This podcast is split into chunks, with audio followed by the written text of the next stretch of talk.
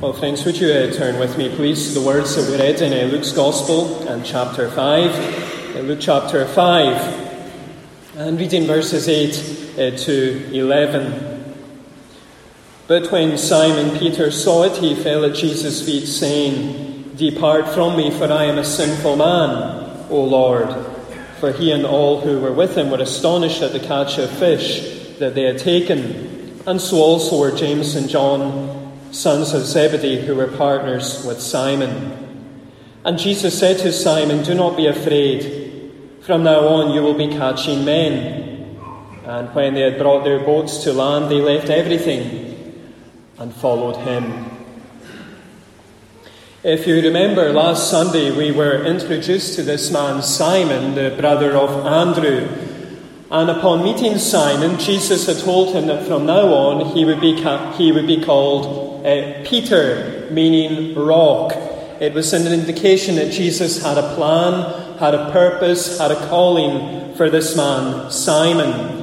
But that was all that Jesus had said to him on this particular occasion. He had given no indication of what his plan, what his purpose, what his calling on Peter's life would be. Uh, today we're continuing our studies in the life of Peter, and we're going to consider the calling that Jesus presents to him here in Luke chapter 5. We're looking at it under three headings fear, faith, fear, and following. Faith, fear, and following. First, you have faith. Look at verses 1 to 5. Here, Luke focuses on Peter's faith in Jesus. We can begin by noting the setting in verse 1. Luke tells us that Jesus was standing at the lake of Gennesaret. Uh, that was the Sea of Galilee. It was an area where fishing played a major part in the local economy. At the northern end of this lake was the town of Capernaum, where Jesus conducted much of his early ministry. And Luke tells us that Jesus was teaching a crowd. He was proclaiming the word of God to them. Uh, this was a word about God, but it was also a word that had come from God. And the crowd, we read, were pressing on, in on him to hear that word. They don't want to hear the wisdom of men. They don't want to see any gimmicks. They don't want to be entertained by interesting stories or by upbeat songs. They want to hear the word of God that Jesus is preaching, that Jesus is proclaiming. And that brings us to Jesus' first command in verses 2 and 3. Luke tells us that Jesus saw two boats by the lake, verse 2. They're empty. The, the fishermen to whom they belonged have gone off to wash their nets and mend their nets after a long night at sea. And Luke tells us that Jesus got into one of the boats in verse 3. Uh, this particular boat belonged to Simon. And now Jesus gets into Simon's boat, into Peter's boat, and he commands him to put out a little from land. And Peter obliges, and from there, Jesus continues to teach the crowd. He uses this boat uses this humble vessel as the pulpit from which he proclaims the unsearchable riches of the Word of God.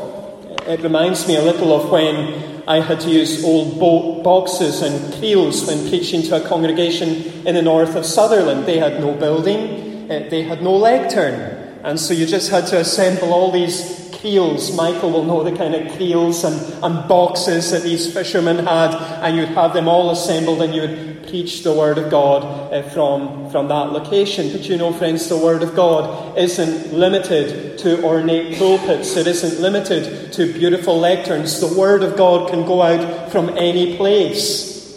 And we hear Jesus' second command in verses 4 and 5.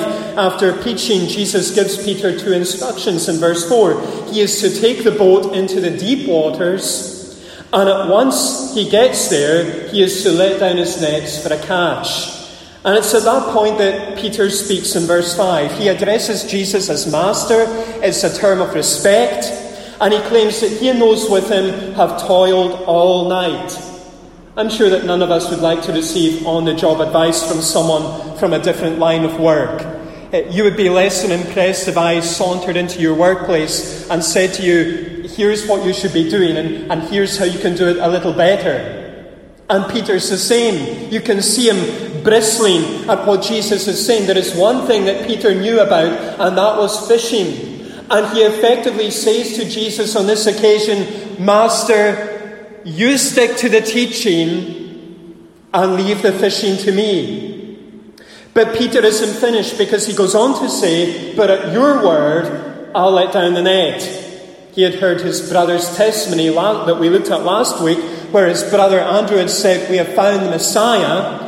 And maybe, just maybe, this Messiah, this Jesus, might be able to do something on this occasion. Peter is displaying a small glimmer of trust in Jesus and his word. At your word, he says, I'll let down the net. Now, friends, as we consider these verses, I want us to focus on Peter's faith. Jesus has told him to go out into the deep, to let down his nets for a catch.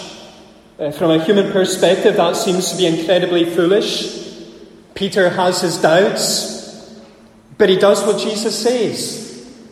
There's a frail faith, a slender faith, a weak faith.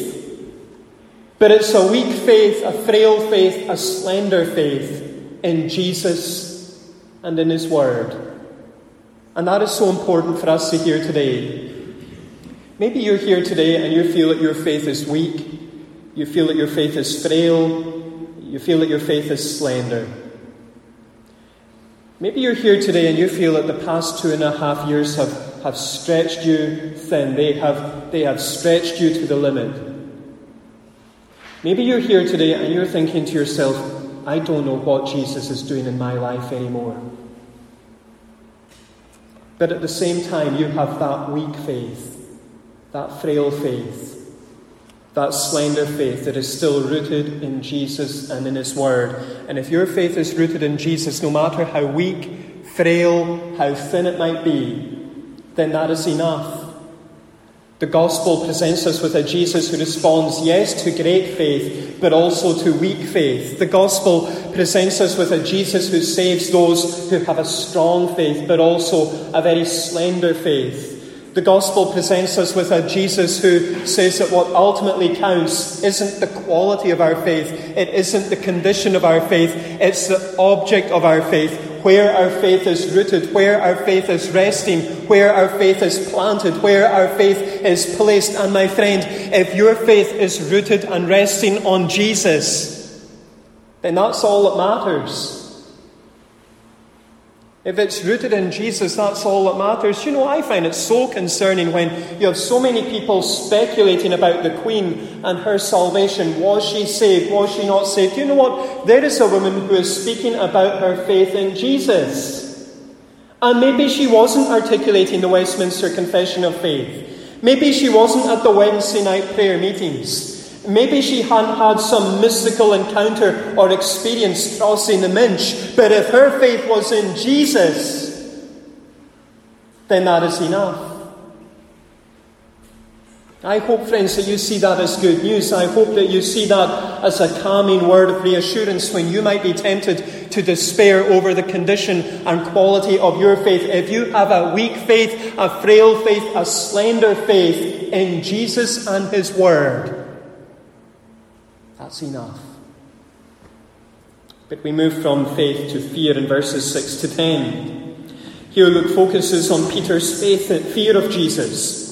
Verses 6 and 7, Luke records the catch. Luke begins by describing the catch in verse 6. Peter has taken the boat into the deep waters, he has let down his nets, and suddenly the nets unclose and they gather a large number of fish. It is so large that the nets cannot close. It is more than the nets can handle. It's, it's an incredible catch. And Luke emphasizes the size of the catch. Look at verse 7. Peter and those with him signal to their partners who are in another boat and they say, Come and help us, we are struggling. The other boat come along and they start filling their boats, with, and the boats are so full that both the boats now begin to sink. What's been made clear is that a miraculous event has taken place. We don't know whether Jesus had some supernatural knowledge that these fish would come. We don't know if Jesus commanded that the fish would come. What has been clear, though, is that this is a supernatural event that Jesus has charge over, that Jesus is in control over. Jesus has said, Let down your nets for a catch. They've let down their nets and they've got the catch of a lifetime. And in verses 8 to 10, Luke records the reaction to that event. We have the reaction of Peter in verse 8. He sees the catch of fish. Now, now Peter is an experienced fisherman, and maybe some of you are experienced fishermen. He looks at the catch and he does the calculations. He, he knows the size of the catch and he knows the value of the catch. But he also knows that events like this don't just happen. He had toiled all night, caught nothing, and now a few hours later he's catched this large catch of fish. He knows that something extraordinary has taken place, and he responds by falling before Jesus' knees and calling him Lord. That title, Lord, could be a term of respect, like Sir, but Luke uses it 30 times in his Gospel to refer to the Lord God.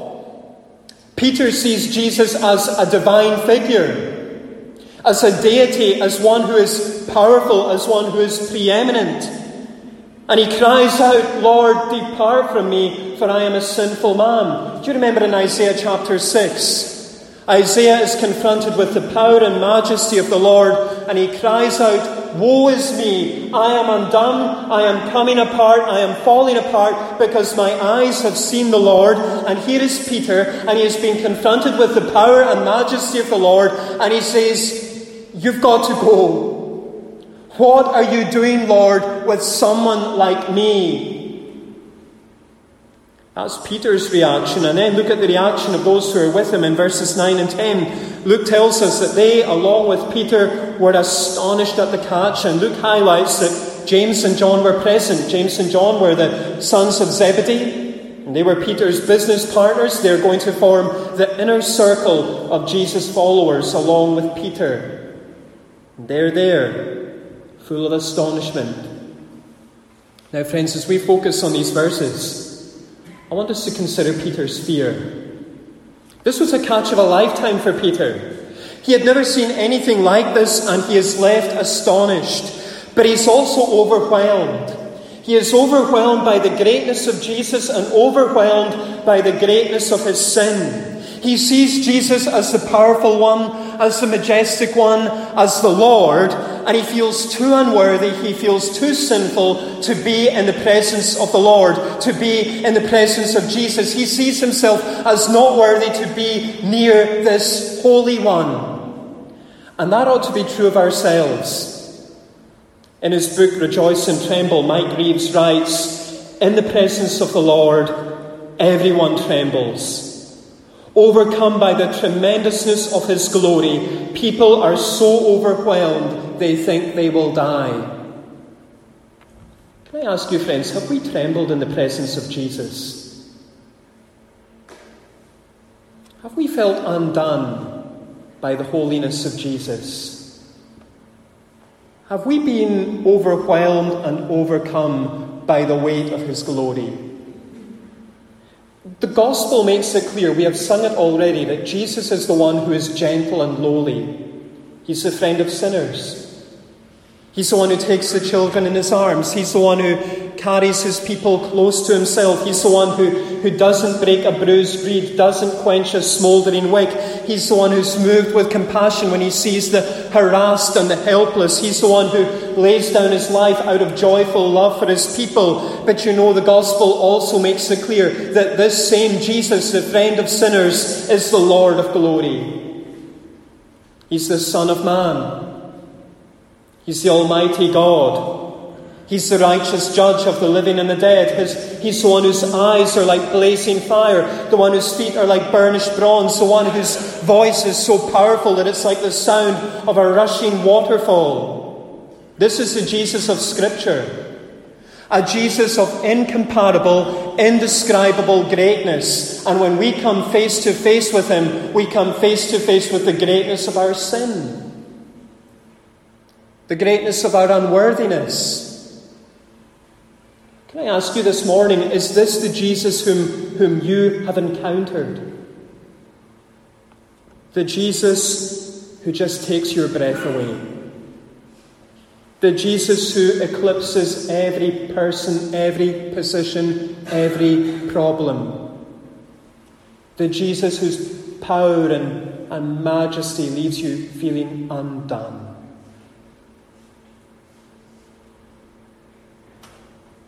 Are we responding to Jesus with faith, tinged with fear. But then, third and finally, we come to following. Look at verses 10 and 11. And here Luke focuses on Peter following Jesus. Verse 10, Luke records two words that Jesus gave to Peter and to those who were with him. The first is a word of comfort. Jesus sees the awe of these men, the astonishment of these men, and he doesn't rebuke them, neither does he recoil from them. Instead, he speaks to them and he says, Don't be afraid.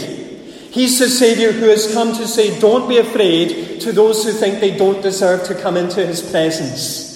He's the Saviour who's come to say, Don't be afraid to those who think that they are too guilty for Him. Are you here today and you feel too guilty for Jesus?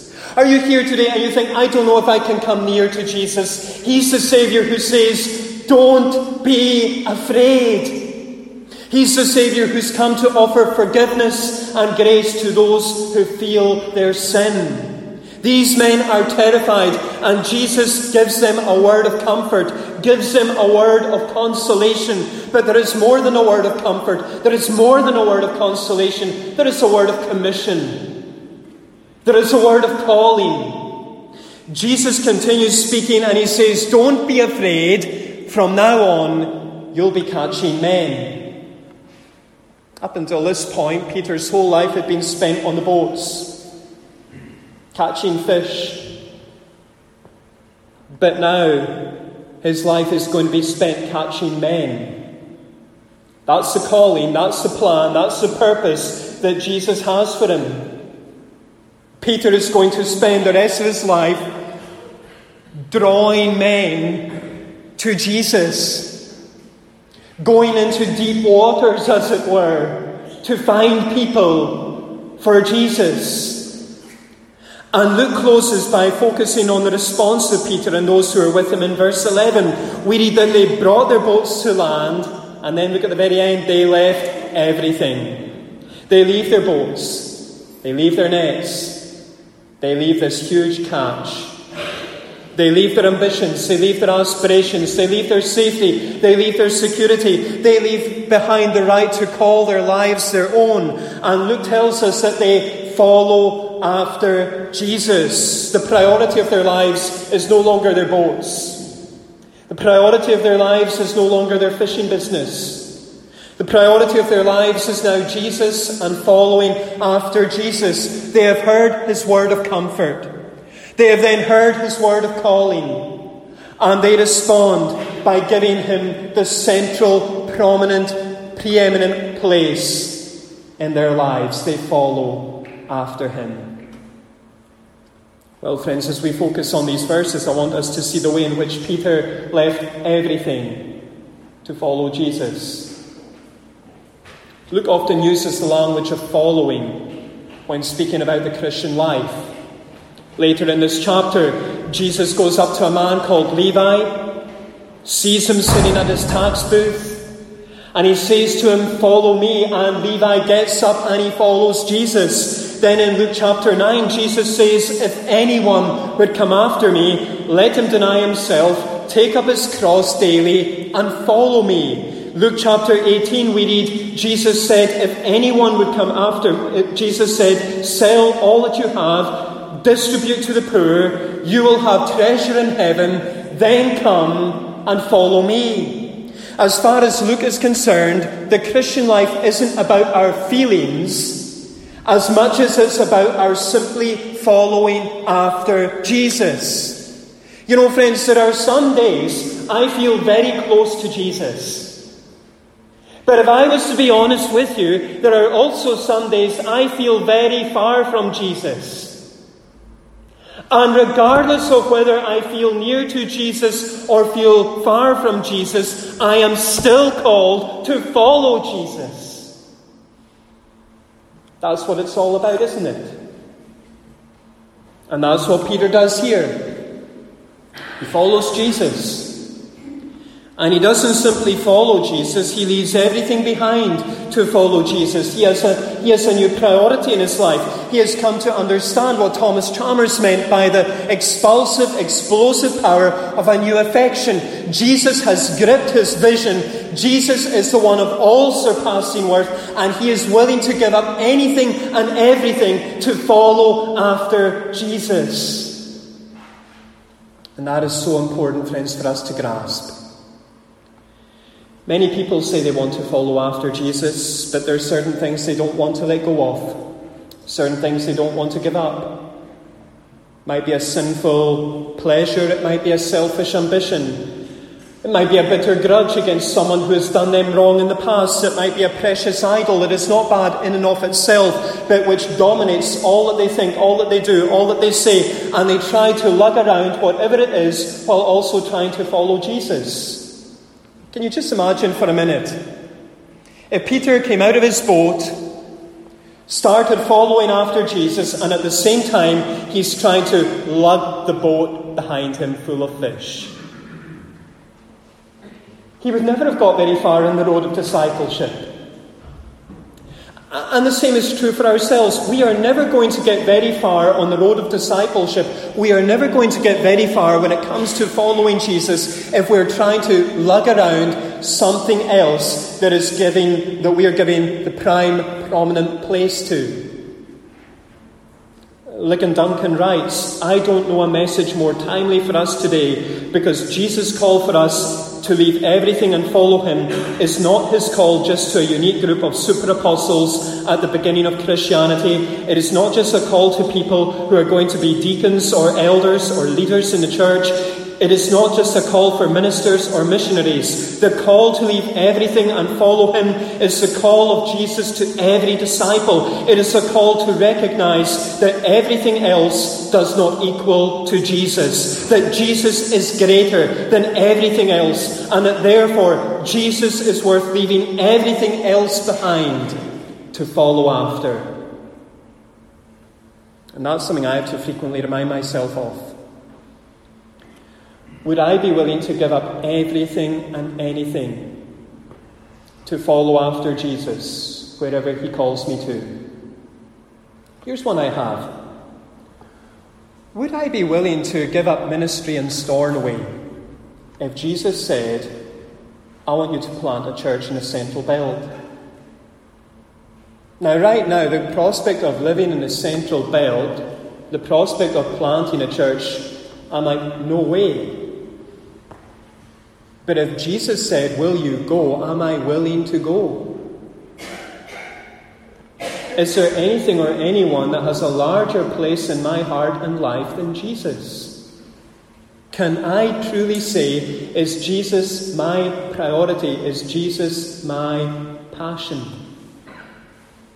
And so, as we close, I want to ask the question Are you following after Jesus? Are you following after Jesus? Or is it possible that there is something that you're still trying to drag around that is competing with Him? My great longing for the high free is that people would look at us and say, they're all about Jesus. My great longing is that people would look at the high free and say, they're all in. They, they don't hold back when it comes to Jesus. My great longing for the high free is that we would be known as those whose great priority, great interest, great treasure is Jesus.